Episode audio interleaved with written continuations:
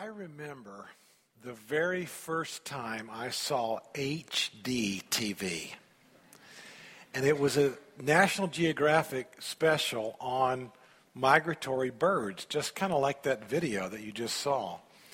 And I've never seen a screen like so clear and so crisp. And I, I do. I remember it was about 11 years ago, and I remember the very first time I saw HD TV. Do you have, do you have HD TV? You have it? Anybody still have black and white? Um, and what was interesting about the birds on that was I, I remember asking the question, why do they fly in a V? Why do they fly in a formation? And so you do just a little bit of research on that. And of course, nobody really knows. You can't ask the duck. But you begin to realize that it's, it's got something to do with like wind resistance. And, and you see that they fly in order, and the lead, the lead duck the lead, lead goose or geese or whatever then drops back. And so he takes his turn at the front, and the rest of the birds begin to draft behind it. Also, aren't you glad you came to church this morning? But also, I'm going to tell you one more b- bird trivia. It's really cool is when one of those birds like, like veer off, two or three other, because like it gets, it gets injured or it's, it's not healthy, two or three other birds also veer off, circle that bird, and pull it right back into the V formation. Now, there's all kinds of analogies and examples of that for a series on alignment. And you can certainly understand in the church how we're to come and help each other. There's leaders. Uh, you get to follow other leaders, and if you're sick or injured, people come around you and kind of pull you back into the flock. That kind of makes sense, doesn't it? So, this is a message series on alignment, and I love the birds in that V formation. In fact, this is another piece of trivia. You've noticed that even our, F 15 and our F 18 jets fly in a V formation, don't you? You've seen that. Where do they get that from? I guess the ducks. I guess. But it's about wind resistance. Um, I think most of us understand the value of alignment. I think many of you in this room, you've worked for companies or you've worked for a department where the department or the company has been misaligned. How many of you have worked for a company where there's been great misalignment? How many of you have worked in a department where there's been alignment? And how much more fun that is. I think all of us understand this with family.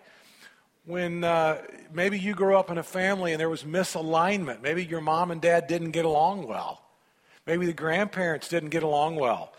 You know, every family's got the crazy uncle or the crazy aunt, and if you don't know who that is, that means it's you. And, and so you're the crazy uncle or you're the crazy aunt, and and, and, and, they show up at the family reunion and it's 10 o'clock in the morning. They've already had a six pack and they show up drunk, right? And there's incredible family misalignment and tension going on at the family reunion. However, you, observe this, this family where they're, they're in alignment. You, you get a mom and a dad in alignment on values you get a mom and a dad, an alignment on how we're going to raise our kids and how we're going to spend money and how we're going to spend our time. You got a powerful family there. You've got strength right there uh, t- taking place. So this is a message series about about alignment. Now today is about how do we love. We've done a how to kind of every week, and healthy churches are in alignment. But today is a how we learn to love each other. Now, why is that important?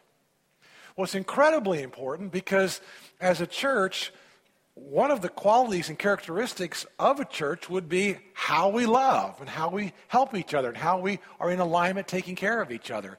And so today, if you're new to church, or if you've been to church for a long, long time, you're going to walk away today knowing exactly what we are supposed to do as a church. What does it mean to love and to be in a church, and how does that, how does that affect you?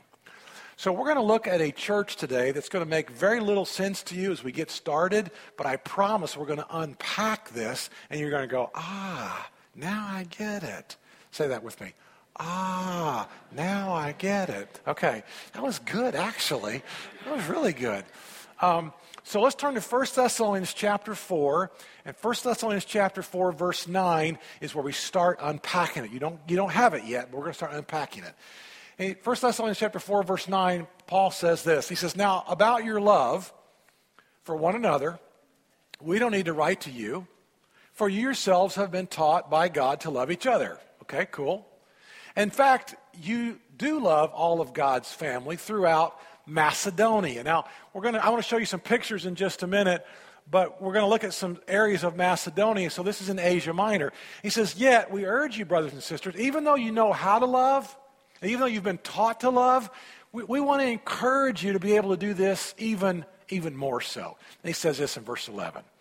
He says, "And we want you to make it your ambition." So I want you to kind of circle that word ambition because we all have ambition, right? Everybody has some ambition. Maybe you have too much ambition. Maybe you don't have enough ambition. But everybody has ambition. You, have, you want to get a date. Maybe it's an ambition to get a date. Maybe an interview. Maybe a job. Maybe a better job. Maybe to gain 30 pounds. Maybe to lose 30 pounds. Everybody has ambition in life.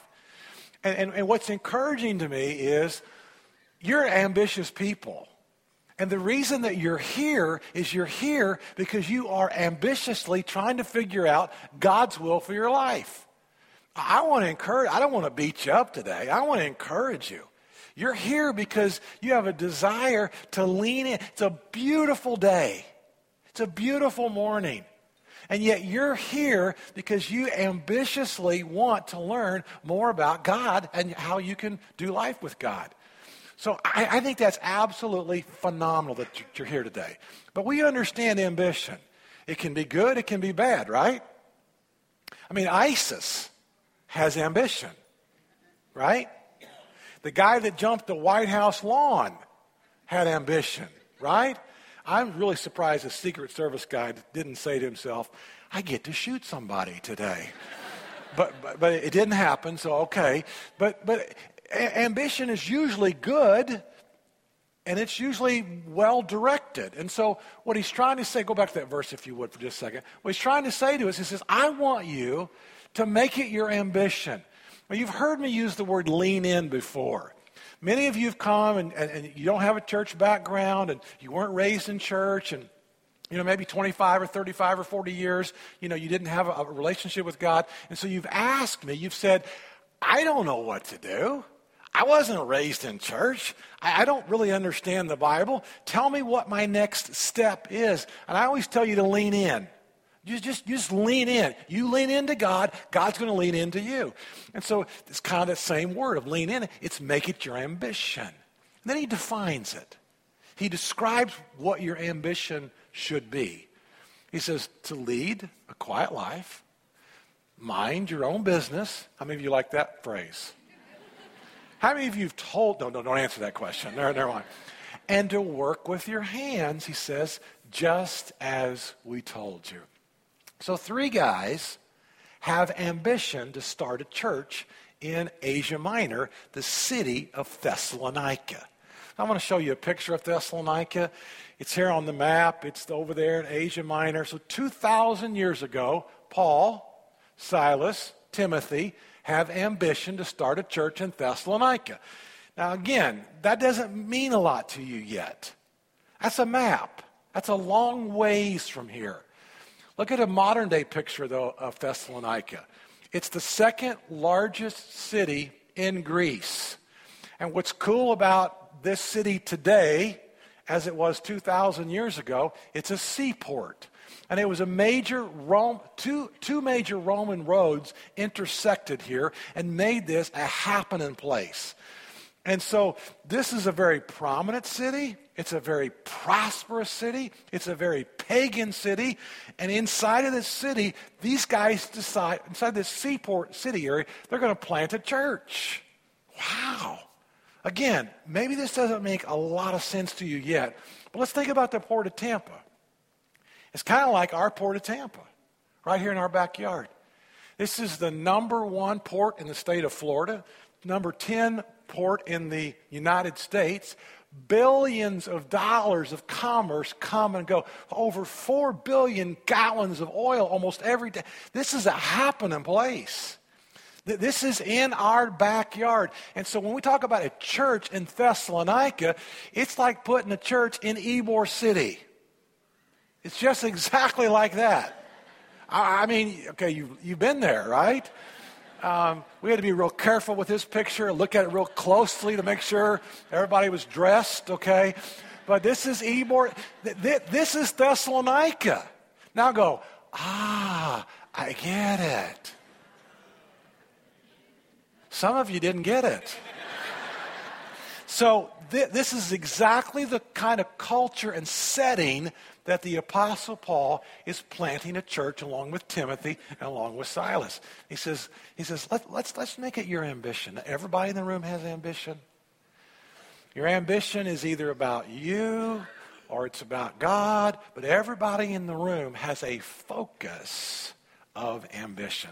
And he gives us three things today Three steps today, three different directions today that he makes a recommendation for. All right, look at 1 Thessalonians again. He says, lead a quiet life. Yeah, make it your ambition to lead a quiet life. So let's fill in that first blank if you've got a bulletin. And What does it mean to lead a quiet life? Well, it does not mean that you go home and you shut the blinds and you hunker down and you never get outside of your house It does not mean that you never, you know, that's, not what, that's not what it means to be a quiet life. But what he means by this is that you have faced your mortality and you figured out that life is not about you. Now, that, that's, that's a revelation that if you can have that, you then begin to realize I'm going to lead a life where life is not about me, but life is about me then honoring the Creator. So here's a little verse that kind of goes along with this from Proverbs Better a dry crust with peace and quiet than a house full of feasting with strife. And he's saying, you know what? You're better off to be aligned where there's peace and there's quiet than an ambition that's out of control. The ambition out of control in the, in the long run really, really won't make you very happy. Okay, so put your notes down for just a second. I want to ask you eight questions. I like tests. How many of you like tests? How many of you do not like tests? All right, well, we're going to take a test. And there's eight questions, and this is to help you to identify whether or not you are living a quiet life. Okay? So don't look at anybody else's paper. Just look straight ahead. Don't blink. Don't breathe. Don't give yourself away. Okay? All right, here we go. Number one.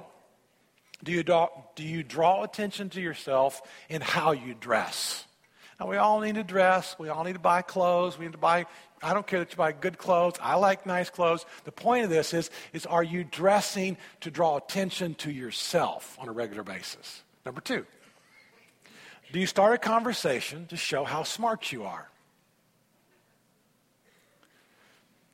Some of you are 0 for 2. Number three, do you drive a certain car so people will notice? I'm all, I, I, cars are great. I hope to have a nice car sometime.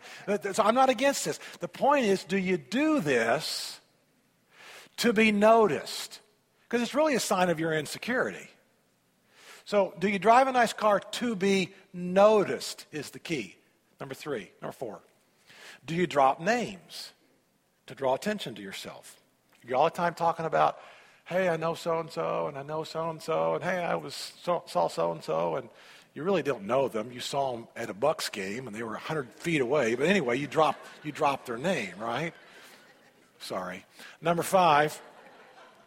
Do you bring the spotlight back to you? We've all had conversations with people, and you're talking about this, and somehow the conversation gets pulled all the way over here, and you're going, now, how did that happen? Well, she just brought the conversation all back around. He just, and, and you begin to notice that when you listen to people's conversations. Number six, do you visit exotic places so you can tell your friends? Now, I'm all for exotic places. I think you should go to a lot of them. That's not the point. The point is, do you do it so that you can tell people that you really don't like where you've been? Okay? Number seven, do you talk about how much money you make? Why would you ever do that? Why would you ever talk about how much money you make? It's to draw attention to yourself. Number eight, do you draw attention to past Do you, yeah, do you draw attention to past accomplishments? Again, we've heard people who've talked about, you know, 40 years ago I scored the winning touchdown, you know, in, in grade school or whatever. You know, who cares? You know? Your grandmother tells that story. Who cares? So he, he's saying to us, he's saying, make it your ambition and, and, and lead a quiet life. And we're, we're going we're gonna unpack that just a little bit more in just a minute. Number two, he says to, he says to mind your own business. Make it your ambition and, and mind your own business. Here's, here's a verse that goes with that as well out of, out of, look at this, next verse, Proverbs 16, 7. When the Lord takes pleasure in anyone's way, he causes their enemies to make peace with them. Now, now why would the Lord take pleasure with you? When, when does the Lord take pleasure with you? Well, the Lord takes pleasure with you when life's not about you. The Lord never takes pleasure with you when life's about you. When, when, when life's about Him, the Lord takes pleasure with you, and he, even your enemies will be at peace with you. All right, I got six more questions. Here's a test for this one. Put your papers down. Don't look at anybody. Don't breathe. Don't blink. Eyes straight ahead. Here we go. Number one. Do family and friends describe you as nosy? Now, don't look around the room at your family and friends right now and go, hey, she, he. No, don't do that. Number two. Do you initiate correction without an invitation? Nobody's invited you to make a correction but you've just decided that you're going to make a correction without an invitation. Let me give you an example of this. I'm asked this once a month. My dad's 90, let's say, and he's about to die, and he's not a believer, and he's in the hospital. So, preacher, I, am just going to go and I'm just going to kind of like show up and throw up on him and tell him the gospel and hell is hot and just going to try to get a deathbed you know, conversion right then and there. And, and, and what do you think, preacher? Well, I understand your pain. I understand your concern because everybody's going to spend eternity somewhere, and this is a big deal. However, I tell people to ask for permission. I would suggest you ask your dad for permission. Dad, there's something very important I'd like to talk to you about. I'd like to talk to you about my faith and about your faith, and can we have that discussion? And if he says no, then the door is shut. But when he says yes, then he's more prone and open to the gospel than any other time in his life. Now, I, I, know this breaks down with children. I'm not talking about children, I'm talking about adults. And so, do you on a regular basis initiate correction? I'm going to correct you. I'm going to correct your theology. I'm going to correct your ethics. I'm going to correct your morality. I'm going to get involved in your life. I'm going to correct you without an invitation. Okay? Number three. Do you believe that you know more about the situation than the person who's in it? I mean, I mean, think about that. I mean, sometimes you might, because the person might have a blind spot, but most of the time, the person who's in the situation, see, you, you and I know about this much of a whole situation, don't we? Number four, do you spend more time thinking about other people's problems than your own? And, and what this question is referring to is, is how's God wired you? How does God want you to leverage the gifts He's given to you? How, you spend more time thinking about what are my opportunities to impact people than how other people are. See, see, as a preacher, I'm not worrying about other preachers. I'm worried about myself. How, how can I get better? How can I do this better? How can the Lord use me at such a time as this? You see what I'm saying? This is about you focusing on your gifts and your abilities to leverage the kingdom of God. Number five, social media called Facebooking. Facebook. And so what happens here? I mean, can you imagine how people get in each other's business in Facebook? Well, you can imagine it because you're in it. You are. Now, I'm about to, to correct where I've not been invited. But people spend a whole lot of time. In, who cares what you had for breakfast? But, but, and, and then people begin to correct each other on, are you kidding? And you've heard me say this before. I, I really suggest you get your face out of Facebook. And I suggest you spend at least as much time in the Word of God as you do in Facebook. If you did, your life would be forever different. Okay, I'm meddling. Number six. Do you spend time spying through the windows at your neighbor? Anybody in the room have neighbors that you know are spying on you? You just get a little freaked out about the whole thing? You know, the neighbor calls you and says, You know, I really like your pink shirt, and you haven't gone out of the house yet. How do you know my shirt's pink? Well, I just saw you in the kitchen there. How'd you like your scrambled eggs and your toast? Sure, could have used some of your sausage, you know.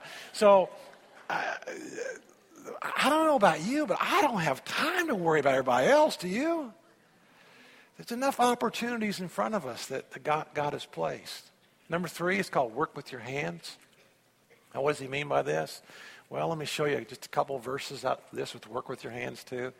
Whatever you do, work at it with all your heart, working for the Lord, not for human masters. That's a great one out of Colossians. Titus has this one. Our people must learn to devote themselves to doing what is good in order to provide for urgent needs and not live unproductive lives. Now, the context here is the Thessalonians quit work and they quit school. And what happened is they lacked ambition. In fact, Second Thessalonians tells us, Paul says, if you do not go to work, you do not get to eat. And the context is they were so sure that Jesus was going to come any hour that they just checked out of life. They quit work, they quit their jobs, they quit school, they quit. So they just checked out of life. And Paul's saying, no, no, no, no, no, that's not what we do. We, we go to work. We get involved. We, we, Jesus is coming again, but we still, we're engaged in life. And so he says, make it your ambition then to basically live you know, with your hands and, and to, to mind your own business and, and, and to live a quiet life. Now, the greatest example in this whole in the whole Bible on this is a woman named Ruth. And I encourage you this week to go back and read the four chapters of the book of Ruth. Ruth did all three of these really, really well. Ruth gosh, she lived a quiet life. She minded her own business, and she worked with her hands. Now, let me tell you why. Give me, give me three minutes. Let me tell you why that's such an incredible story. Because Ruth was a Moabite. Now, why is that a big deal? Well, the Moabite people came from Lot.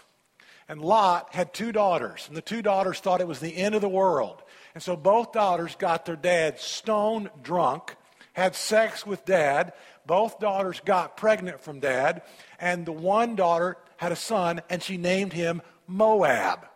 And so all these people of Moab, Ruth is a Moabite. Ruth was a part of a people who came out of an ancestral relationship. And so the Moabite people, they were not one God people. They were multi God people. They were not the God of Abraham, Isaac, and Jacob. They had all kind of gods. One of them, which is when the firstborn and some of the babies were born, they would throw them into the fire. And it's a terrible story, and then we'll stop with that. But here's the story. The woman named Naomi has a husband, and she has two sons, and there's no food in Israel. There's a drought, there's a famine, and they go all the way over to Moab because there's plenty of water, plenty of rain, plenty of grain in Moab. And they go to Moab, and they're there, and Naomi loses her husband. These two daughter in laws become widows because Naomi's two sons die. And now all of a sudden, you've got three widows, two young and one, one a little bit older. And so Naomi hears there's, there's food back in Jerusalem, so she's going to come all the way back to Jerusalem. And, and she tells the daughters in laws to stay back, go back to your gods, go back to your people. And basically, Ruth says, No way. I have seen something in you, Naomi. I have seen your God. And this is when she makes this declaration. She says, No, no, no, no, no. Your people are going to become my people. And your God is going to become my God. And your land is going to become my land. And so Ruth has this amazing faith in the God of Abraham, Isaac, and Jacob because she sees this in a woman named Naomi. And then when Ruth comes over to, to Jerusalem, she has to go to work. They don't have skills, they don't have jobs, they don't have land, they don't have money. And so all of a sudden, they do have some land, but all of a sudden she goes to work. And, again, we don't quite get this, but she becomes a gleaner. and the gleaners would go through a field after the people had already picked all the, the grain or, or whatever. So let me give you an example of this. This is not what happened, but this is a great example that will make sense. Let's pick straw. Let's talk about strawberries. Let's say that we owned an acre of strawberries, and the strawberries are ripe, and so we'd send the workers through one time, and the workers would one time go through and pick all the strawberries. The Jews had a law that they could not go back through the fields a second time, but whatever was left over, in their case, grain, but in my analogy, strawberries. So the strawberries that are left over are now for the gleaners. The poor people got to go through and glean, again in this story, the green strawberries, the strawberries that fell on the ground, the strawberries that ripe that ripened later. And so Ruth is a gleaner and she's going through the fields getting the grain that had been left over. And Boaz, who owned the fields, was so impressed with Ruth because she lived a quiet life. She minded her own business and she worked with her hands. And, and it's an incredible story. Ruth then, you know, gets married to Boaz, and Ruth, a Moabite, look at this. She becomes the great grandparent. Look at this next slide. This Moabite, who was an ancestral people, she then becomes the great grandparent of King David. And Ruth and Boaz are in the lineage of the Messiah, Jesus Christ. Now, what's the point of that? The point is no matter how far away from God you have been, you make it your ambition to lean in with God, and God is flat going to put his hand on you and change your life forever. That's what he did. And that's what he does. That's what he's willing to do today. So the question, the question is where do I go from here and why? Well, 1 Thessalonians chapter 4, verse 12 tells us why we want to do this. You see, why do we want to live a quiet life? Why do we want to mind our own business? Why do we want to work with our hands? It's so that your daily life may win the respect of outsiders. You see, that's when a church is in alignment. When you're at school and you win the respect of the students who are not Christians. When you go to work this week and you're working in a department, an office, whatever you're doing, and all of a sudden the, the men and women around you realize you have some values. You, you're, you're different. You see, when, when you begin to, to win the respect of outsiders by your daily life,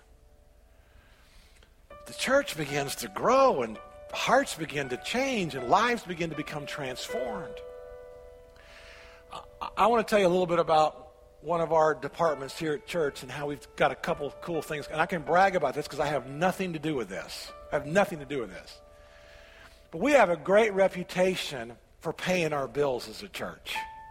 We have a department that as soon as we get our bills in, we don't wait 90 days, we don't wait 120 days. We have a great reputation with our vendors. The Harborside Christian Church pays her bills quickly and on time. Do you know what that says to the world? When so many churches don't pay their bills and so many churches are 120 to 180 days late paying their bill, do you know what that says when our men and women in that department get a bill, turn it around, and pay for it? It makes an impression that we win the respect of those people who are outsiders. I tell you something else that's really cool. I have nothing to do with this either, so I can brag about this also. We don't go to the city of Safety Harbor and ask for forgiveness. We ask for permission. So the fire pit that you see out here uh, in our property, we actually asked the fire marshal. We said, hey, we want to put the fire pit over here. And he said, that's not a good idea. We said, okay, where do you want us to put it? He said, put it. And so we put it where it is today. We didn't ask for forgiveness. Oops, sorry, guess we should ask you first. That, that, that doesn't work. When, when you do the right things in the right way, it makes an impression on everybody in the community, Christians and non Christians. And so, what if we all learn to really lead a quiet life and love people and honor people we minded our business and used the skills and gifts that we have. And oh my goodness, and we just all work with the work with our hands, work in the areas that God's gifted us. What is it? What, what if a church becomes aligned and pulled together like that? You know, the synergism of all that that makes a difference is just enormously powerful. And maybe, maybe you haven't had that kind of a church experience. Maybe your church experience has been awful and everybody's been out for themselves and politics. We don't have politics. We don't have it. We don't have any of that. We're, our goal is to exalt Jesus Christ. We have a little bit of time and a little bit of money to leverage a little bit of influence for the kingdom of God. That's all we have. So why wouldn't we do everything we possibly can to live not for ourselves? We're all going to die. And we're all going to face eternity somewhere. So why wouldn't we make it our ambition? Got one shot at this. We got one shot at this to do this right. Why wouldn't we do it right? and to do it really, really well. So, how will your story read? How, how will it read? She was selfish. He, he was greedy. She pretty much lived every day for herself. He pretty much took care of himself and didn't care about. How will your story read? You're writing your story. I'm writing my story. I'm not worried about other pastors. I'm worried about me. How, how, how will your story end? Well, I told you we went to Israel. Did, did I mention that? Did I mention we went to Israel? Let me tell you about that.